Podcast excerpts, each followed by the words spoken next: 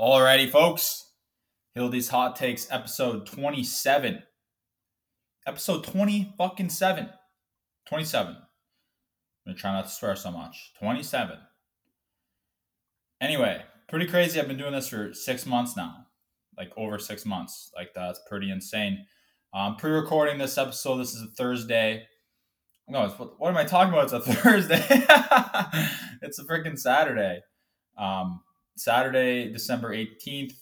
I'm going to post this on like the the 21st or the 22nd. I don't know when I'm going to schedule it, but uh, I'm going to be in Minnesota next week. I'm going to be too busy to record. So, like I said, I'm just being a pro podcaster. I'm recording before, pre recording, and I got a pretty crazy episode to talk about this week. Um, just a lot of, of, of fast hitters here, quick hitters, but uh, I guess we'll just jump right in. I want to start out with Urban Meyer. Like, for those of you who don't know who Urban Meyer is, uh, used to be the head coach of Ohio State football, and then he got fired for doing some dumb shit with some um, domestic abuse stuff, I think. And, you know, just one of those guys who thought he was too big to fail, I think, when he was coaching college. And he gets this job in Jacksonville, the Jacksonville Jaguars, the NFL, and, and less than two thirds into the into the season, he's he's fired after he was prominent college coach. Like, how incompetent can you be? First of the very first things he does, he signs fucking Tim Tebow to be a signs Tim Tebow to be a a tight end. If you, for those of you who don't know who Tim Tebow is, he's not a tight end. He was a quarterback in college, and he wasn't even good enough of a quarterback to play in the NFL as a quarterback. And then he tried to do something else. He went to play baseball, and now he's trying to be a tight end in the NFL, and he got caught right away. He looked brutal. Like, what are you doing, Urban Meyer? Trevor Lawrence, number one pick in the draft, absolutely dog fucks that situation. I just don't understand how people can be so dumb. Urban Meyer is a fucking idiot. I was talking to some of the guys in the room today at the rink before practice, and I said, Do you think if I got hired to be the quarterback for the Jacksonville Jaguars, not the quarterback, the coach, sorry, if I could do a better job than Urban Meyer, like you think I could last longer than him? I said 100% I could. 100% because this is all you have to do. You just delegate. Be a good guy and you delegate. I don't know shit about football really. I couldn't run an offense, but guess what? That's what the offensive coordinator's for. I couldn't draw up defensive schemes. Guess what? That's the defensive coordinator's job. You just have to know your personnel and make the right decisions out there. And I feel like, for the most part, I'm a way smarter decision maker in terms of timeouts and what plays to run and when when to run those plays Then I watch these games on, on the television. I'm just like, what are these fucking guys doing? Call timeout. Do this, do that. It's so obvious and common sense that everyone has to ask these coaches what they were thinking and they still can't even get themselves out of the hole they created. So this guy just gets hired and fired right away. And uh, don't even get me started on the off ice stuff when he didn't go back on the team plane. And he was in fucking Canton, Ohio, freaking finger banging girls at the bar with a wife and a kid. What are you doing, Urban Meyer? What a moron. It's absolutely unbelievable, but kind of impressive to say the same thing because you have to be a certain type of fucking idiot for that to happen to you. Moving on. Now, much like anything I say on this podcast, you should just take this next thing with a grain of salt, and I'm just trying to make a joke out of it. But a couple days ago, we went and did this toy drive Salvation Army thing, and we were in a bad spot. First of all, there was not a lot of foot traffic, and we were ringing the bells. But I just wanted to say that the Salvation Army bells are so annoying. Now, I got nothing against the Salvation Army. I got nothing against donating to those in need. But way, I think way more people would donate if they just didn't ring the bell. I'm walking into a grocery store and I don't want to go anywhere near the guy with the bell because I can't fucking stand the ding, ding, ding, ding, the bell ringing the whole time. Makes me go crazy when I walk by it. Like, you know what they should do? I bet a lot more people would donate to the Salvation Army if they just played heavy dubstep outside of the, the donation places, outside the grocery stores. Instead of a bell, they had a big boom box and they were playing just blasting excision for everyone to hear. And everyone's like, oh my God, I'm going to donate like five bucks. But instead, they have these these bells. and nobody likes to listen to the bells, and they just donate. Um, I just don't understand the bells. I got nothing against the Salvation Army. Um, there's a lot of jokes that I could make, like kind of tying the Salvation Army into other armies, but I'm just not going to make them because what's the point, right? I'm kind of going through all this stuff too fast already, but I guess I got a lot more left. Okay, so went to see Spider Man No Way Home, the new Spider Man, a couple days ago. Good fucking flick. I'm not going to spoil anything other than MJ dies at the end. Um, but anyway, there's so many trailers and there's been so many movies that have been created lately or just in the past of like doomsday scenarios or just like some crazy shit going on in the world and these people just going through this insane adventure fighting for their lives against all odds so they can make it through to the end of the movie and live happily ever after. Not a chance would anybody be doing that stuff under these doomsday world is ending scenarios. You know what i would do if I saw this shit happening and like the Earth's crust was coming up and dinosaurs were fucking flying through the air and blowing fire at people and asteroids were coming out of the uh, out of nowhere and everything was flooded and the client and like the world was literally ending, I would um say bye to those that I love and I would go buy a gun and I would shoot myself in the head. Because what is the point of going through all that shit unless you're just shooting a movie? That's what's so unrealistic about those things is that nobody would be doing any of the stuff that ever happens in a movie doomsday scenario. People would just chill. They wouldn't be fighting for their lives. There'd be no point to fight for their lives because the world is ending. It's going to be over. And what happens if you survive? You survive with like six other people, and there's maybe like 30 other people left on the planet. That doesn't sound fun. How does that sound fun? You're not going to be able to play at your freaking Xbox after that happens. You're not going to be able to, to FaceTime your buddies. You're not going to be going out to the club doing Molly at a Marshmello concert. You're not going to be able to do any of that shit. So, literally, what's the point? There is none. So, if the world is ever ending like that, I'm fucking ending myself before it ends me. Much like the Trailer Park Boys, Ricky, every single job he gets that he gets fired from, he says, You can't fire me because I quit. That's what I would say to the world if it tried to end itself and kill me at the same time. I said, You couldn't kill me. I'll just kill myself. Not that I'm making some making fun of people killing themselves. I'm just saying, disclaimer: if the world was actually ending, uh, I'm not trying to poke, poke fun at anybody that has actual thoughts of suicide and do not condone that whatsoever. And if you're feeling that way, please get the help you needed. But if the world was actually ending, then I actually would kill myself. Fine print at the end of a commercial. If you didn't understand what I was doing there, I just made that up off the top of my head. I wasn't even planning on doing that. Um, but moving on again. Do people in the South even understand what weather is besides it being hot outside? Because I don't think they do. It doesn't really make any sense. Like yesterday, it was raining, like it was pouring, and there were so many accidents on the highways and on the road just because it was raining outside. Are these people fucking dumb or what's going on here? Now, giving some people the benefit of the doubt, the highway for some reason had a shit ton of like standing water, like two or three inch puddles, and I did hydroplane a couple times, but that was my first time driving like in the heavy rain here. And once I hydroplaned the like the first time and then the second time, I was like, okay, I was I just need to slow down a little bit. So that happens, that happens, and then next thing you know, everyone's driving 25 miles an hour on the highway. It's raining, people. It's just a little bit of rain. You're going to be fine. You don't need to just rear end somebody or slam into the side of the highway and cause a huge backup in traffic just because it's raining outside. And don't even get me started when it snows here, but I've been more mindful and less ignorant in understanding that the infrastructure down south here just is not ready for inclement weather like the cold or snow or anything like that. And matter of fact, not even not even the infrastructure, just everything is not ready for it. Like if it gets frosty and snows a little bit or like rains and then the the freezing rain, you know, accumulates on the trees, like those bitches are not strong enough to handle that shit and they just fall over.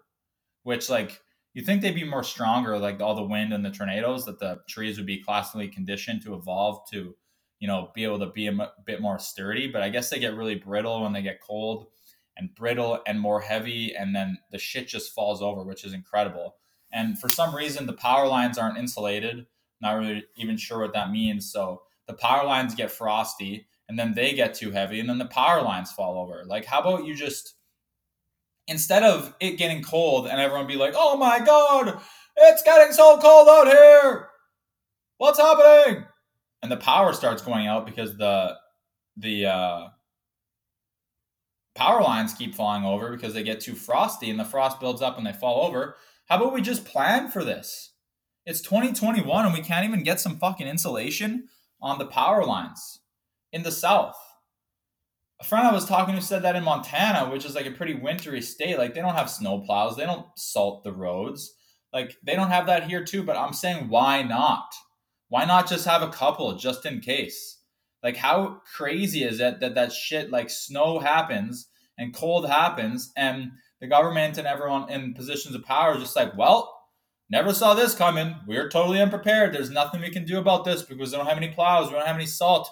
Like, let's be a little bit more prepared down in the south here, people. I feel like this is common sense, but but I guess it's not common sense because it's not been done yet, which I don't understand.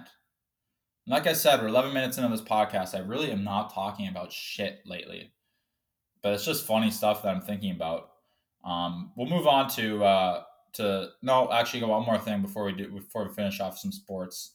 Um, I just have a bone to pick with gaming nerds, and there's a lot of them that I play hockey with now that go home and play fucking Call of Duty or Fortnite, and they're on Twitch and and shit like that, like all the time. They're just on their Xboxes all the time. I've never been a big gamer. I'm not going to chirp them for gaming because I'm sure it is fun, you know, squatting up with the fellas and dropping down in Verdansk and fucking getting on top of the arena and sniping some pussies. But uh, at the same time, gaming nerds have nothing to do but complain about the game they play. And specifically, this is like NHL. NHL players on Twitter, like the not the NHL players on Twitter, like the NHL 22 players on Twitter, all I see is just bitching about gameplay, bitching about that. Oh, this doesn't work that good. This doesn't work that good. Madden players, oh, this doesn't work that good. Like, oh, this game sucks. Like, this isn't that realistic. It's like you're playing a fucking game on an Xbox or a computer or whatever you're doing. What are you expecting? Okay. Are you expecting the graphics to be exactly like you see on TV? Are you expecting all the moves to be exactly like you see on TV? Are you expecting anything to be exactly like you see on TV or have maybe played in real life? Because it's not going to be like that. You want to know why? Because it's a fucking game. It's a game on the Xbox or the PlayStation or whatever you're doing. It's not going to be 100% realistic. The gameplay is never going to be as smooth as you want it to be because it's a game. They make one every year. It's not like it's going to be some monumental technology coming out every single year that's going to completely revolutionize the gaming systems, completely revolutionize the graphics and the gameplay and the controls and all that stuff. It's just a game. Okay, so I don't know why your ex- expectations are getting so fucking high to the point where a new game comes out and everyone is just pissed off about the product, the finished product of the new game because it comes out every year if you want to see some strides, tell them to take a year off. Tell them to take two years off. And then NHL 2024, after you guys haven't gotten a new game for three years, then maybe you'll start appreciating the new games that these freaking computer nerds are making for you all the, all the time. Rant over. What's the difference between a rant and a speech? Anyway, moving on to a couple sports things. And if you don't like sports, this is going to be specifically hockey. And I got one college hockey. So if you don't like that, uh, you can just fuck off and stop listening. But if you do like that, Moving on. So, Colorado College, based out of Colorado Springs, Colorado, currently playing at the Broadmoor World Arena, uh, Olympic ice sheet. Played there more than a few times when I was at UMD. Um, Colorado College Tigers is their name. This is bad podcasting, but they made like new jerseys for the Colorado College hockey jerseys. And it was just like their black and yellow and white jerseys and there was no logo. It was just said the front of the jersey just said Colorado College in literally Times New Roman font. Like it was pretty boring jersey. Um, and not Danny Healy decided they would comment on that, which was pretty funny. Uh, he rinsed the jerseys too. It was like, are, is Colorado College okay? Like, what were they thinking uh, about these jerseys? But then um, ASU hockey decides to join the fucking um, decides to join the uh, parade and starts chirping Colorado College. Yeah, I took a screenshot of it. Oh yeah. Oh no, not not Danny Healy said this is the craziest college hockey jersey of all time. Is Colorado College okay? And ASU hops on Twitter because they're known to have all the coolest jerseys, which is irrelevant because let's be honest, like all the hype about ASU, like sure their team's getting a little bit good, but you still aren't competitive in college hockey. So don't fucking go there. I hate when people say that. But anyway, ASU absolutely rinses CC on Twitter about these jerseys. And I'm not going to be rinsing CC here, but I'm just going to say, what are those jerseys? They had an old um, logo, Colorado College. You can look it up. The old Tiger logo, they just changed it within the last few years. Sick logo, like so OG, like OGCC Tigers. And they changed the new logo and they got some new stuff. And I don't think anyone's really a fan of it, including me. But uh, I really thought me putting that on my notes and kind of like I, I thought I had a better thought for that whole bit. Uh, so I apologize for that. Um, we're at 16 minutes here. I have another rant to go on and get ready because because I don't understand anything, I guess. I guess I don't understand how the world works or really anything works, but Jason Spezza, um, Niels, uh, Niels, uh, knees my good bud, uh, Neal Pionk in the head in a game like a week and a half ago. Uh, it didn't even look that intentional. I guess Neil um, hit some guy, and then Spezza was trying to get some ret- retribution, and Neil fell over, and Spezza um, went to hit him, and then he got in a tough spot, and Spezza just put his knee right into to Pionk's face, and he gets a penalty, he gets kicked out of the game, and he gets a six game suspension. They look it over. Um, George Parros, director of player safety, goes, "Yep, uh, six game suspension. Everyone's like, I thought that was a little much for the hit, but whatever. Like that's out of my control. But six game suspension, the yada yada yada, and this is what I don't understand. So Jason Spezza then says six games. I don't think it was worth six games. I'm going to appeal that suspension. Which I don't understand this whole appealing the suspension process. What do you mean appealing? What are you appealing?